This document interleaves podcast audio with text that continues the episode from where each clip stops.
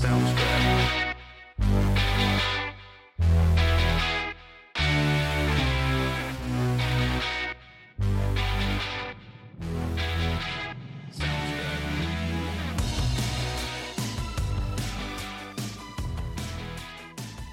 Ladies and gentlemen, boys and girls, patriots of all ages, welcome to another fun filled edition of In Black and Right here on a WTF Friday.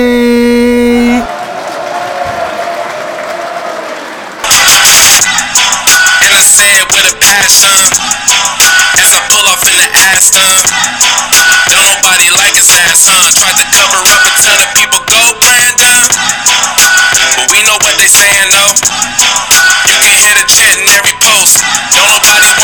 cause we not in China Everybody Trump and now they out to catch a body That's what they for treating us like we in squid games Green light mandate, let me see it say These times people waking up to everything Go Brandon, but we all know what the saying Yes, ladies and gentlemen, a blast from the recent past. Just as true today as it was when it came out. Well, happy Friday, everybody. I hope everybody had a pretty decent week. It's been pretty eventful around here at the uh, headquarters of the In Black and Right Coalition. Uh, but it's Hey, the weekend is upon us, but boy, have we got some stuff for you today here on WTF Friday. And all, as always, I am Jerry Brooks, your host, your tour guide through the alternate universe of Joe Biden's America, the baby-faced assassin of freedom, fighting for every precious constitutional freedom that's granted to us. And, well, what can you do? I mean, it's kind of fun, and we're definitely going to have ourselves a pretty good one today. Uh, if you want to give us a shout out, uh, give us a send a, give uh, send us an email if you don't mind at inblackandright at gmail.com or check out our website inblackandright.net. We are just counting down the days until In Black and Right is going to be in Texas for CPAC Texas in the Dallas Fort Worth Metroplex. Although here in Florida, down in Tampa, about, oh, I don't know, about two or three hours down the road on I 75, is the phenomenal Turning Point USA Student Action Summit. And boy, that place looks like it is hopping. There's a lot of energy. You've got 5,000 college and high school students coming there just to enjoy the experience and learn things. Great speakers that are there. Uh, tonight, Friday, there will be Big Daddy, Governor Ron DeSantis, speaking uh, at the Turning Point Action event. Tomorrow night will be the boss, Donald J. Trump, the 45th president, speaking as well down in Tampa. Uh, tonight, though, President Trump is doing a rally in Arizona. Uh, that had to be postponed because of the passing last week of his first wife, Ivana, and who is the uh, mom of Don Jr., Eric, and Ivanka. And so, yes, the pres- the president was there attending the memorial service in New York with Melania and all the other kids. So yes, that was very sad, and and I totally understood the why he postponed it out of respect for his first wife. So yeah, there's a lot going on in this country, a lot going on, especially down in Tampa. I wish I was there. Believe me, I do. But hey, we got plenty. There's going to be plenty going on uh, down in Texas uh, here in the next couple of weeks, the first week of August. So I'm looking forward to maybe if anybody is in Texas, uh, any of the coalition, drop by, say hello. I'm not hard to find. Uh, it's going to be pretty cool. But today, breaking, well, I won't say breaking news, but this did happen today, a few hours ago, that Steve Bannon, former advisor to President Trump, was found guilty on two counts of contempt of Congress, which are misdemeanors but I'll tell you what, the Twitterverse and other social media are just the lefties are absolutely giddy because these people are motivated by hate, they're motivated by revenge. The only person they can't stand more than Steve Bannon is Donald Trump. But it's amazing though, this is the first time since 1934 that anybody has been convicted of a contempt of Congress charge. Now, of course, this is going to be setting a whole new precedent for sure. Some of the legal analysis coming from people like Viva Frei, whose podcast has been doing uh, daily uh, recaps. Uh, Mike Davis, the founder of the Article 3 Project, has provided a lot of his knowledge and expertise uh, about this case because this is one hell of a screw up. Sorry about that, but yeah, it's the judge in this case is just set he might oh my goodness. I I keep thinking about what this judge did and contradicting himself because this case could be very easily overturned on appeal because the judge was a doofus and made some very big legal mistakes. And especially when it came to the concept of executive privilege, which, by the way, for the goofy, loony lefties who are out there, the concept of executive privilege has existed since the time of George Washington. And if you don't know who that is, look it up. But yes, but now, all of a sudden, here's Steve Bannon, contempt of Congress, and they're like, oh, goody, yay, he's not above the law. Well, if he's not above the law, then how the hell do you explain Eric Holder, who too was held in contempt of Congress? He didn't get a trial. He wasn't tried by a DC jury, which, believe you me, you want to talk about a tainted jury pool. A city that went 94% for Barack Obama? Please. I mean, if you're I mean, if you're a Democrat, oh yeah, you're fine. But if you're a conservative and an outspoken conservative, oh no, they're going to do everything they can to make your life a living hell. And these people won't care. I mean, they only deliberated, what, two, maybe three hours before they came up with their verdict? Like, okay. You know, I don't know what they were doing. I'm sure they made up their minds already. You know, what were they doing deliberating? Having lunch or something? I mean, these are the type of people you're going to have to deal with when you're dealing with the DC swamp. It's just the way it is. Period. But yes, and I and I appreciate Bannon. I mean, he was defiant to the core. He he didn't call any witnesses in his defense in the trial and his legal ca- and he spoke along with his legal counsel afterwards that they're going to appeal and they're going to win it on the appeal and Bannon as defiant as ever pretty much called out the J6 kangaroo court called them out for being gutless wonders which they are.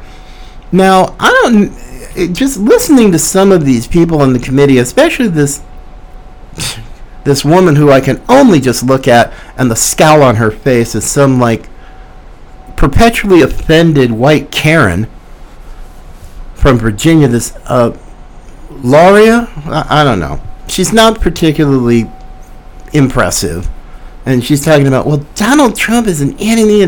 Yes, honey, I know it's a DNC talking point, and yet you found MSLSD, which is about as way off the reservation and way out in the twilight zone as you can get as far as quote unquote media.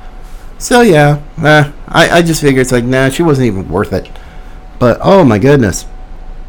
That was bad enough as it stands, but oh, it gets even funnier. Well, actually, funny as in weird and deranged, uh, not funny as in humorous. Because, of course, last night in upstate New York at a Veterans of Foreign Wars campaign event, Congressman Lee Zeldin, who is the Republican nominee for uh, New York governor, was speaking to a group uh, up there at this event, and well, apparently some deranged doofus, some 43 year old guy, and a white guy to boot. So I'm like, okay, so where's the, uh, you know, so where's the white supremacy? Hmm, come on. You know, if a guy is willing to attack a gubernatorial candidate at an event, it's just, I'm going, uh, and a white guy. So you can't blame white supremacy. You can't blame a Trump being a Trump supporter. You can't do that. And this doesn't fit the narrative for the corporate media. So pretty much, yeah, the story got about less than 30 seconds of airtime, blah, blah, blah. And Congressman Zeldin called it when he said that because of New York's soft on crime laws and bail reform and all that, the guy who attacked him just 24 hours ago, or less than 24 hours ago, is is now roaming free the streets of New York. I thought, yep. Oh, and that's bad enough. But oh my goodness, here's a little something that was not going to be reported by anybody. This came from uh, Breitbart News that Kathy Hochul, the perpetually offended Karen, the progressive charmster, ugh, she's not essentially nothing more than a spawn of Satan, apparently had sent out a press release urging her supporters to quote unquote RSVP to her Republican challenger, Lee Zeldin, at his campaign stop just hours before the deranged the deranged mofo, who I won't even name because he doesn't need any sort of notoriety, and it had failed. Now, Congressman Zeldin was fine. He had suffered uh, he suffered no damage, uh, no type of injury, and he was able to grab the assailant's wrist with whatever object he had until the deranged doofus in question was uh, was subdued by members of the crowd, and they had zip tied him to restrain him. Uh, there at this, they had some extra uh, uh, zip ties, you know, for campaign signs and whatnot, and so they used one to keep this guy subdued until the police could arrive. But apparently, uh, woo, baby, this uh, this um, press release from Hochul's office, and oh my goodness, this is just insane. Now, granted, here we are talking about all this rhetoric and oh, it's so violent. You know, these Trump supporters, blah, blah, blah, blah, blah, blah. I'm like, you know, shut up. I mean, did you not forget about the white guy supporting Bernie Sanders who shot at several members of Congress at a baseball practice in Virginia, dang near killed Steve Scalise? Now, fortunately, people like Rand Paul, uh, who who is a medical doctor, was there to help, but nobody didn't say too much about this clown because he was a left winger and he was deranged white guy, a, a white progressive. But nope, nope, nope, nope, can't have that. But here's something, folks. From the pot calling the kettle black department. Now, in this press release from Hochul, now this is just uh, annoying as hell, to be perfectly honest. Um, let me read some of this. This is just messed up. Absolutely messed up. Hang on a sec here. Because I want to be able to get this precisely in the context in which it was written. and to just see how messed up. I mean, hypocrite much lately, Kathy Hochul? Hmm? Hypocrite much? Seriously? I mean, my lord, this is just insane. Let's take a look here. Okay. All right, here we go. Thank you for being patient, folks. Now, this coming from, like I said, Kathy Hochul, the Democrat nominee for governor of New York. Now, she claimed in her press release to her supporters that Zeldin and his team would spread dangerous lies, misinformation, and his far right agenda at these campaign events. Okay, no big deal. That's typical. Big Lie Lee, which is Kathy Hochul's little cute nickname, it's like, hmm, wonder where you got that from. From a guy named Trump? Hmm, because that's Donald Trump's style. Anyway, so Big Lie Lee and his entourage of extremists kick off the statewide MAGA Republican bus tour, which will make stops across the state peddling dangerous lies, misinformation, and his far right agenda. Right, uh huh. The total leftist code words. And, right, and of course, you don't do that, Kathy Hochul, because you're as pure as the wind driven snow more like the witch in Snow White, but anyway.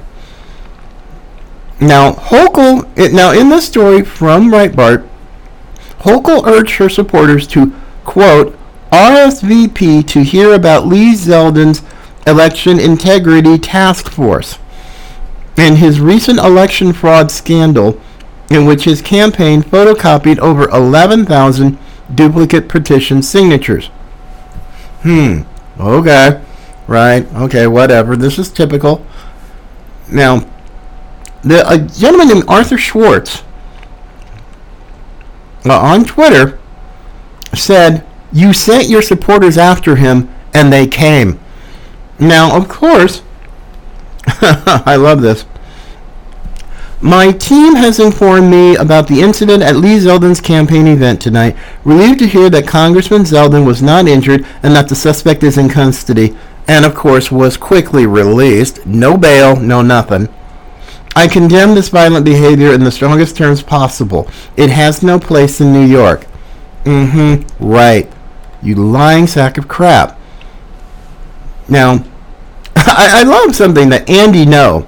Now, this is a guy who understands the hypocrisy of the militant left all too painfully. Now, Andy Ngo is a a freelance journalist who was in who lived in Portland for a while, but Antifa, yes, and I'll get into Antifa here in a bit.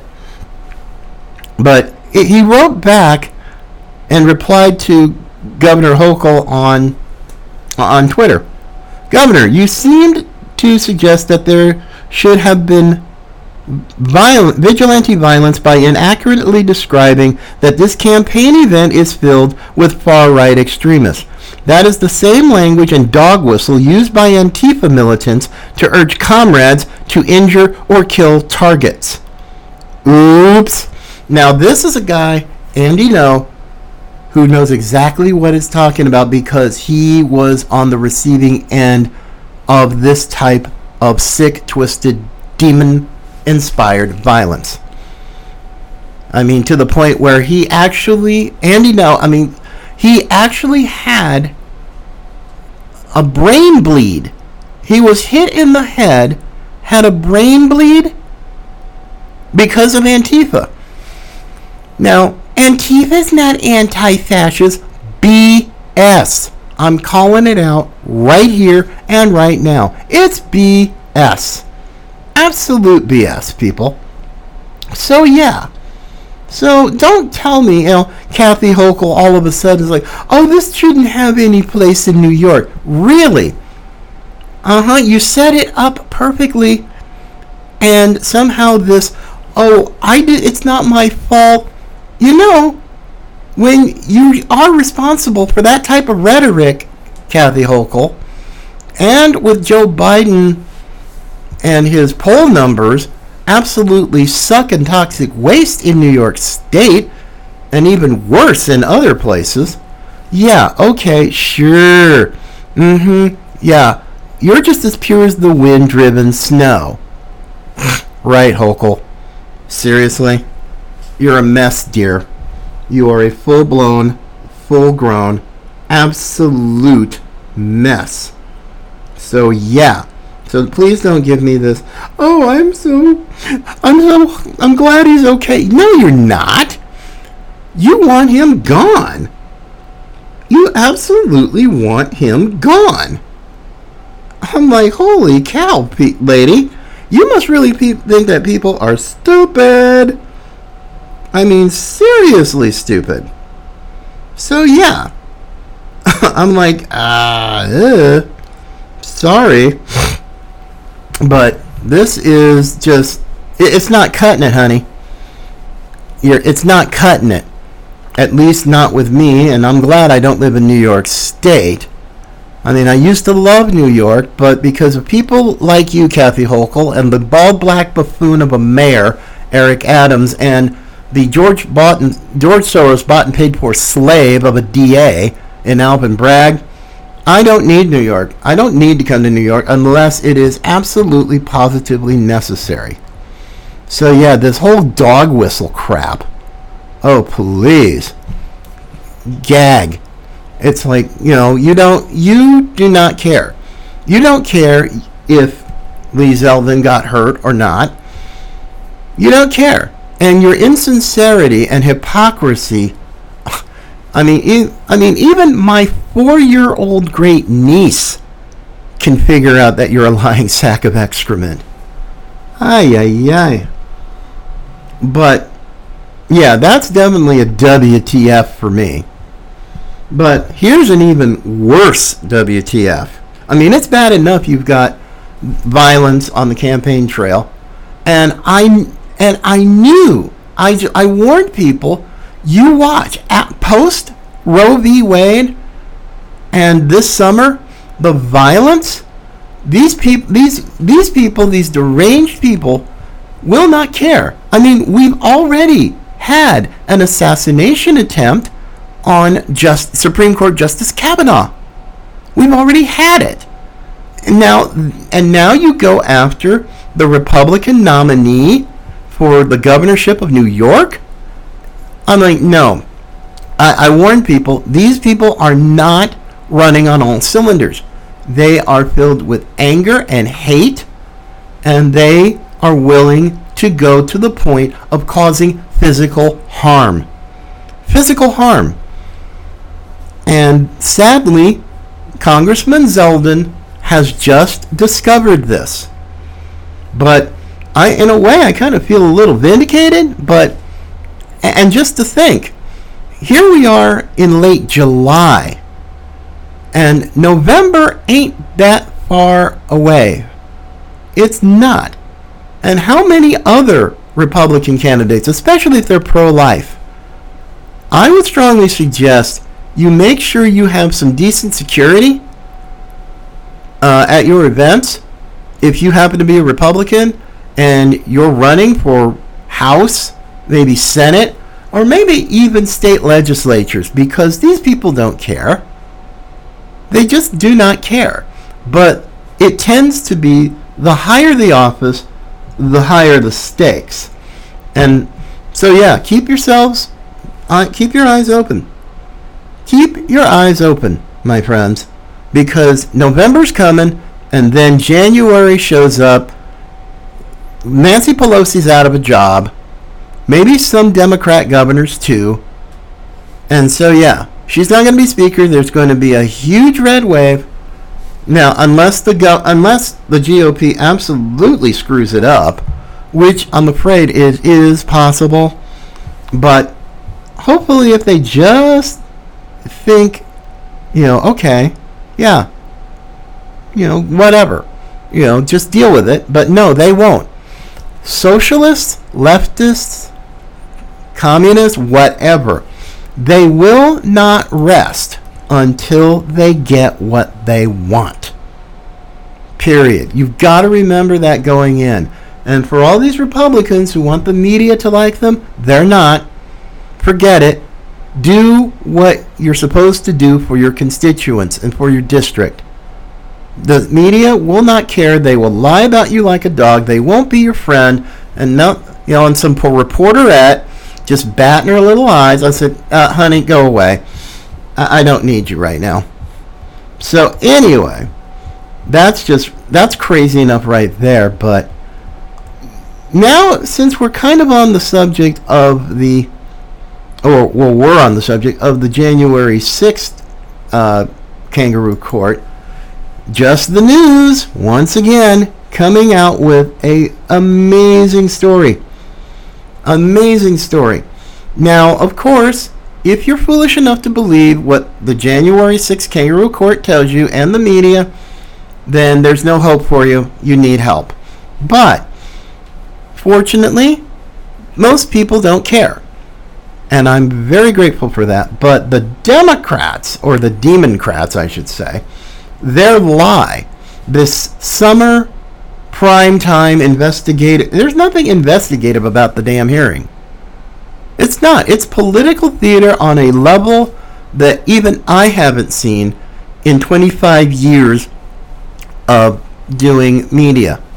But yet, we're supposed to believe what's been told to us by Kinzinger and Benny Thompson and Liz Cheney Dick Cheney and Drag.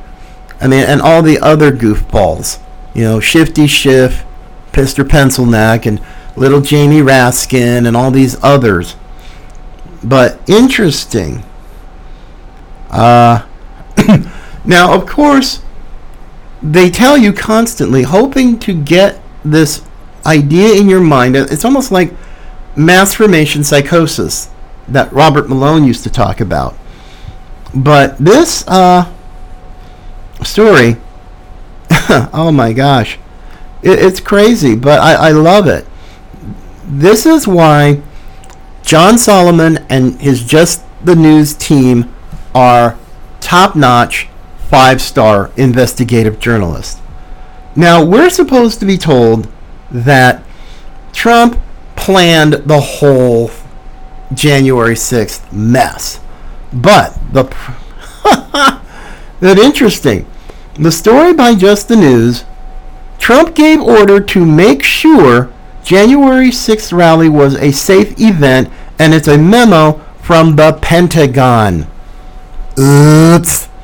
This memo, I'm, and I'm just reading the story, and as per usual, John Solomon brought the receipts.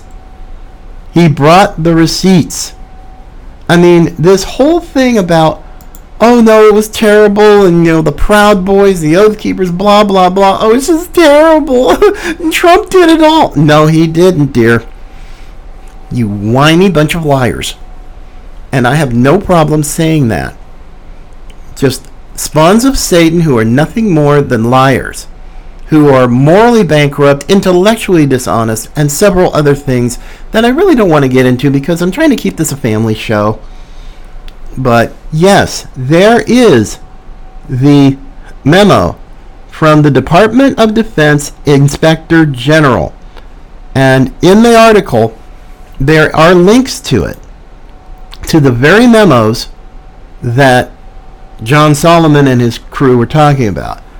So, yes, it's just amazing how um how just nuts and how much of a um, liars the January 6th committee is, the Democrats as a whole, and so and it's no wonder why so many of them have decided to retire, not run again for reelection, blah blah blah.